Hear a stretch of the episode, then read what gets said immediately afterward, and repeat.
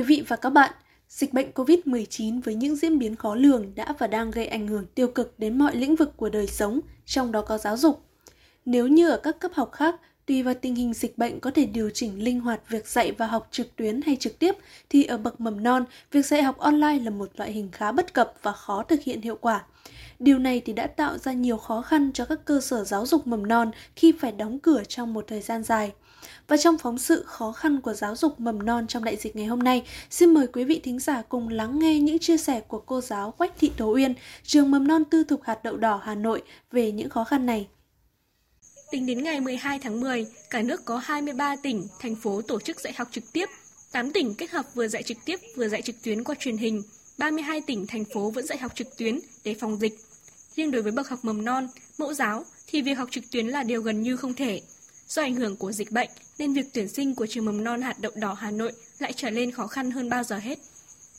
Giai đoạn dịch vừa rồi chúng tôi khó khăn về vấn đề là tài chính và vấn đề là học sinh và nguồn học sinh ở từ đâu nữa. Vấn đề tài đầu tiên là vấn đề tài chính thì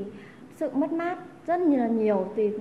từ ờ, vấn đề gặp dịch chẳng hạn như là về vấn đề thuê nhà, cơ sở vật chất. Chúng tôi chỉ là hỗ trợ được một phần nhỏ khi cơ sở chúng tôi được nhận công văn thì chúng tôi không thể mở cửa hoạt động được mà chúng tôi phải đóng cửa hoàn toàn 100%. Thế nên bây giờ chúng tôi mong muốn một điều là được ờ, sự quan tâm của các ờ, chủ đầu tư này, các nhà người dân này hỗ trợ chúng tôi hoàn toàn 100% tiền cơ sở giáo dục đến khi nào chúng tôi được mở lại trường để bọn tôi có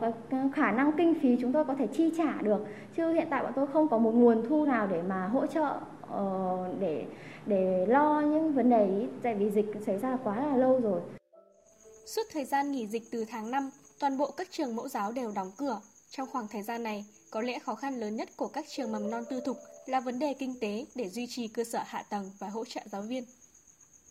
Ừ, trong giai đoạn dịch vừa rồi chúng tôi khó khăn về vấn đề là tài chính. Một số cô gặp các cô gặp rất là khó khăn, phải phải bỏ nghề để đi làm những công việc chẳng hạn như là đi gấp quần áo thuê này hay là đi lao công này chỉ để kiếm để trang trải cuộc sống gia đình và các cô cũng đang nhận được những cái tiền hỗ trợ nhưng mà cái tiền hỗ trợ là không đáng kể gì để mà chi trả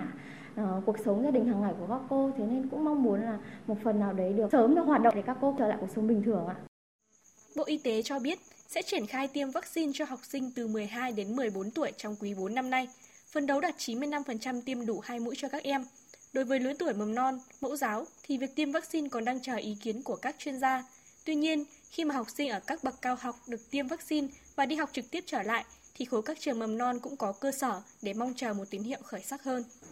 Thưa quý vị thính giả, Mặc dù dịch bệnh đã có ảnh hưởng không nhỏ đến ngành giáo dục mầm non, nhưng theo chỉ đạo của Bộ Giáo dục và Đào tạo thì bậc mầm non cần phải được quan tâm đặc biệt và có phương án dạy học phù hợp nhất.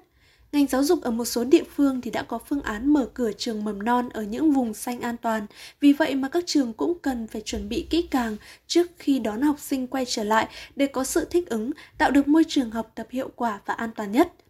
Và phóng sự vừa rồi thì cũng đã kết thúc chương trình của chúng tôi ngày hôm nay. Cảm ơn quý vị và các bạn đã quan tâm theo dõi. Xin kính chào và hẹn gặp lại trong các chương trình tiếp theo.